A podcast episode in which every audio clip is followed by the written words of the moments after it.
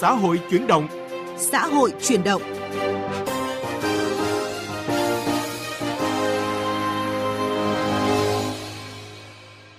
Biên tập viên Minh Khánh và Đỗ Minh xin chào quý vị và các bạn. Mời quý vị đến với những nội dung chính có trong chương trình hôm nay.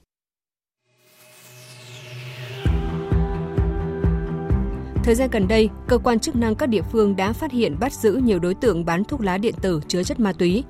Cùng với sự mới lạ của thuốc lá điện tử là những lời quảng cáo hấp dẫn đã đánh trúng tâm lý thích thể hiện cái tôi của tuổi mới lớn. Đây là hiện tượng nguy hại gây ra nhiều hiểm họa cho xã hội, cần được ngăn chặn kịp thời. Nhân ngày toàn dân phòng chống ma túy 26 tháng 6, chuyên mục Vấn đề xã hội đề cập nội dung Ma túy, núp bóng thuốc lá điện tử, hiểm họa trong giới trẻ.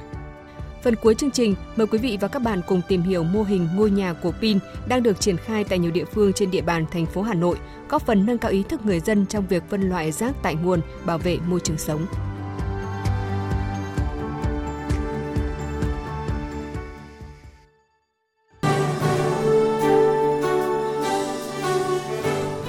Vấn đề xã hội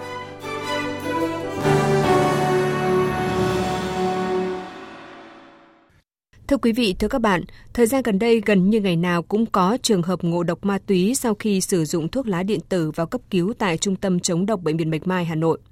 Đáng báo động, các bệnh nhân đều là thanh thiếu niên. Trước đó, tại các thành phố lớn đã xảy ra nhiều vụ học sinh cấp 2, cấp 3 phải nhập viện cấp cứu vì thuốc lá điện tử. Thực tế này cho thấy thuốc lá thế hệ mới đang là phương tiện dẫn dụ giới trẻ đến với ma túy một cách nhanh chóng, gây tổn hại cho sức khỏe và tiềm ẩn nguy cơ ảnh hưởng tới an ninh trật tự xã hội. Phản ánh của phóng viên Văn Hải. Cháu hút thuốc lá điện tử cũng phải tầm hơn năm bố mẹ cháu đôi khi không biết cháu hút nhưng mà mỗi lần bố mẹ cháu biết cháu lại dừng nhưng mà về sau cháu lại hút tiếp.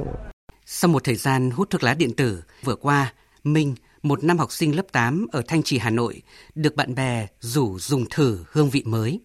Minh cho hay, trước khi sử dụng, không hề biết lọ tinh dầu dùng để hút thuốc lá có chất gì bên trong bạn cháu, rủ cháu hút thì cháu hút cùng bạn. Bạn cháu mua cái thuốc này à, mới hút vài thì nó là vẫn bình thường. 30 phút sau thuốc vào mình ngấm. Lúc ấy cháu ngủ đi nhưng mà sau cháu dậy thì nó bị ảo giác, nôn ọe các thứ. Chăm sóc con trai tại bệnh viện, chị Hương, mẹ của cháu Minh tâm sự, gia đình đã nhiều lần khuyên can, nhưng Minh không nghe lời. Tôi có khuyên gian có phân tích cho nó biết là cái thuốc lá nó không tốt, nó là chất gây nghiện, nó sẽ ảnh hưởng đến sức khỏe.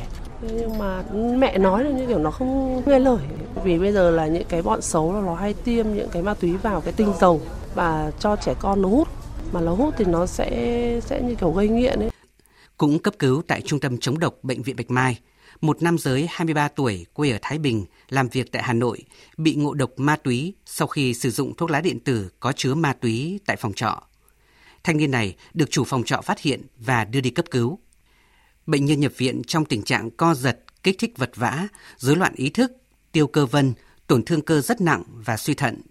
Sau gần một tuần điều trị, chàng trai nhuộm tóc bạch kim vẫn xanh xao, thất thần, mệt mỏi cảm giác mình không nhớ được cái gì nữa mơ mơ. Tức là nói mình không không nhớ được cái gì nữa. Em dùng được 3 năm em thường mua ở trên mạng mua ở trên facebook. Tiến sĩ bác sĩ Nguyễn Trung Nguyên giám đốc trung tâm chống độc bệnh viện Bạch Mai cho biết trung tâm đã gửi mẫu tinh dầu thuốc lá điện tử mà thanh niên nói trên sử dụng đi kiểm nghiệm. Kết quả là dương tính với chất ma túy thế hệ mới. Cái mẫu thuốc lá điện tử của bệnh nhân dùng ở nhà mang tới À, tìm thấy chất ma túy tổng hợp thế hệ mới, hoàn toàn mới. Đó là chất MDMB butinaca. Đây là một cái chất mà ma túy mà chúng ta vẫn gọi là cần sa tổng hợp đấy. Nhưng tuy nhiên nó cũng chẳng cấu trúc nó sắc khác khác hẳn so với cần sa mà hoàn toàn là các, các ma túy thế hệ mới tổng hợp.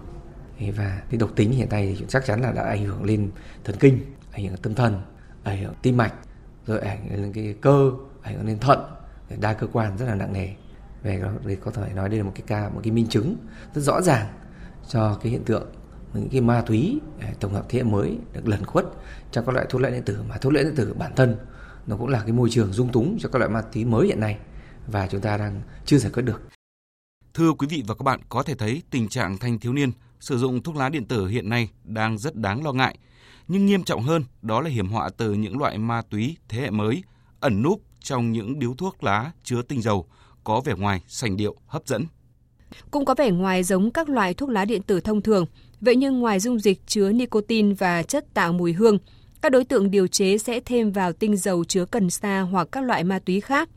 Khi bị đốt cháy, các chất này giải phóng nhanh chóng di chuyển từ phổi lên não và các cơ quan khác trong cơ thể, khiến người dùng có cảm giác phê, gặp ảo giác, Thiếu tá Nguyễn Văn Hoàn, đội phó đội chuyên đề Phòng Cảnh sát điều tra tội phạm về ma túy Công an tỉnh Quảng Ninh cho biết, thủ đoạn này vừa nhằm che mắt lực lượng chức năng, vừa đánh lừa những người sử dụng lần đầu.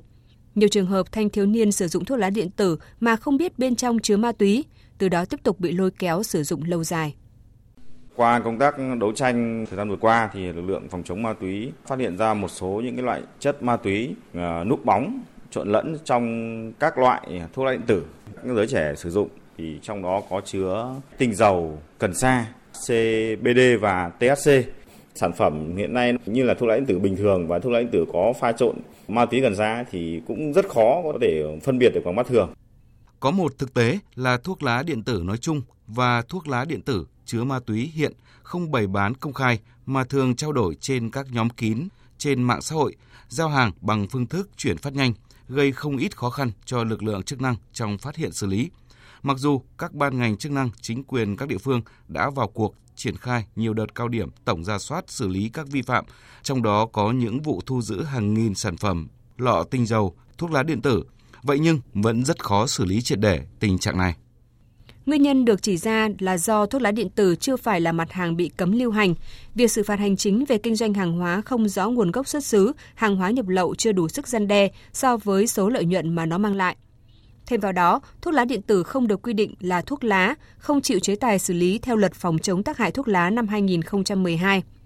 Do đó, nhiều người trẻ cho rằng thuốc lá điện tử an toàn, không gây nghiện và ngày càng sử dụng nhiều hơn để thể hiện bản thân, tạo điều kiện để các loại ma túy chất gây nghiện ẩn núp. Theo báo cáo của Công an các địa phương, năm 2022 đã phát hiện bắt giữ xử lý 32 vụ, 58 đối tượng mua bán tàng trữ trái phép chất ma túy dưới dạng núp bóng thuốc lá điện tử. Vật chứng thu giữ hơn 120 kg và hơn 40 lít dung dịch có chứa chất ma túy loại ADB Butinaka gây ảo giác, kích thích thần kinh trung ương. Phó giáo sư tiến sĩ Lương Ngọc Khuê, Cục trưởng Cục Quản lý Khám chữa bệnh Bộ Y tế cho biết đã báo cáo chính phủ và Quốc hội những biện pháp xử lý, trong đó đề xuất cấm lưu hành thuốc lá thế hệ mới. Sau một loạt các cái vụ mà cơ quan uh, thông tin đại chúng nêu và các cấp cứu ở các bệnh viện về các cháu sử dụng ma túy cấp cứu, rồi các trường hợp trẻ em ở trường học, rồi thậm chí là các cái đối tượng cho các em tiền để hút thuốc. Thế rồi thì bệnh viện bạch mai đã phát hiện ra rất nhiều các cái loại cần sa ma túy trong cái dung dịch này. Thì chúng tôi cũng đã đề xuất với chính phủ, với quốc hội sẽ phải xem xét để mà đưa những biện pháp xử lý hình sự, tăng nặng cho các cái đối tượng mà cố ý để gây những các cái tác hại đối với sức khỏe của cộng đồng nói chung và trẻ em nói riêng. Rồi một biện pháp nữa là phối hợp với Bộ Giáo dục Đào tạo để có các cái khóa ờ, tập huấn ngoại khóa để hướng dẫn cho các thầy cô giáo và các thầy cô sẽ hướng dẫn các em hiểu thêm về cái tác hại của thuốc lá điện tử, thuốc lá nung nóng và từ đó các em sẽ ờ, không tiếp cận thuốc lá điện tử, thuốc lá nung nóng này. Và một nhóm giải pháp nữa là chúng tôi cũng đề xuất là sẽ sửa luật Tại kỳ họp Quốc hội vừa qua đã có đại biểu kiến nghị Quốc hội nghiên cứu và có hình thức phù hợp để sớm bổ sung thuốc lá điện tử, thuốc lá thế hệ mới vào đối tượng điều chỉnh của luật phòng chống tác hại của thuốc lá. Thượng tá Lê Ngọc Hạnh, Phó trưởng phòng Cảnh sát điều tra tội phạm về ma túy Công an tỉnh Quảng Ninh cho rằng. Thuốc lá điện tử là cũng được quy theo như các loại thuốc lá điếu thông thường mà nhập lậu vào Việt Nam ấy thì chế tài nó sẽ mạnh hơn. Thì khi đó thì mình mới có vấn đề về xử lý về hình sự các đối tượng mua bán tham mưu để xây dựng văn bản pháp luật làm sao điều chỉnh cho nó phù hợp với tình hình nay, xử lý đúng đủ và nghiêm minh trước pháp luật. Thưa quý vị và các bạn, theo thống kê, trên thế giới hiện có ít nhất 32 quốc gia và vùng lãnh thổ đã áp dụng chính sách cấm hoàn toàn các sản phẩm thuốc lá điện tử. Tuy nhiên tại Việt Nam chưa có khung pháp lý để quản lý các sản phẩm này. Luật phòng chống tác hại của thuốc lá không quy định về các sản phẩm thuốc lá thế hệ mới – những khoảng trống trong hành lang pháp lý hiện nay đang là điều kiện thuận lợi để thuốc lá điện tử trở thành phương tiện đưa ma túy tiếp cận người sử dụng thuốc lá thế hệ mới, đặc biệt là giới trẻ gây tổn hại cho sức khỏe và tiềm ẩn nguy cơ ảnh hưởng tới an ninh trật tự xã hội. Vâng và trước thực tế này thì Cục Cảnh sát điều tra tội phạm về ma túy Bộ Công an cũng đang đề xuất Bộ Y tế phối hợp với Bộ Công Thương nghiên cứu đề xuất phương án cấm thuốc lá điện tử, thuốc lá nung nóng, kiến nghị Cục Hải quan tăng cường kiểm tra giám sát các hàng hóa ký gửi.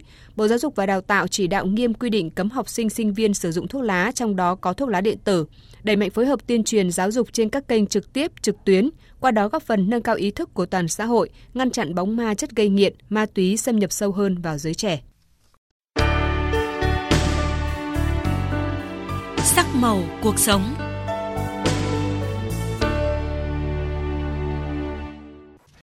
Thưa quý vị, thưa các bạn, pin là một công cụ lưu trữ năng lượng được sử dụng phổ biến cho nhiều thiết bị cá nhân, gia dụng tại mỗi gia đình. Vậy nhưng cùng với lợi ích mang lại, pin đã qua sử dụng cũng là một mỏ hóa chất độc hại cho môi trường nếu không được thu gom và xử lý đúng cách. Nhằm nâng cao ý thức thực hiện phân loại chất thải rắn sinh hoạt tại nguồn cũng như lan tỏa phong trào bảo vệ môi trường, tại nhiều địa phương trên địa bàn thủ đô đang chung tay lập những ngôi nhà của pin, nơi tập kết các loại pin cũ, sạc dự phòng hỏng ở các địa điểm công cộng, nhận được sự ủng hộ hưởng ứng nhiệt tình từ cộng đồng. Tôi thấy cái gì cũng thấy cũng dùng những pin, pin dùng trong gia đình rất là nhiều. Nhà tôi một năm có thể là cũng khá là nhiều pin thải, không biết vứt bỏ đi đâu. Theo thói quen, nhiều người vẫn có quan điểm pin đã qua sử dụng cũng là một loại rác, có thể vứt vào thùng rác cùng với các loại rác thải khác. Tuy nhiên, các chuyên gia trong ngành môi trường cảnh báo, nếu không được phân loại tiêu hủy đúng quy trình, pin sẽ trở thành mối nguy hại cho môi trường và sức khỏe con người. Bởi trong pin thường có các kim loại nặng như trì, thủy ngân, cadmium và thạch tín, đều là những chất cực độc, nguy hiểm cho não, thận, tim mạch và khả năng sinh sản của con người.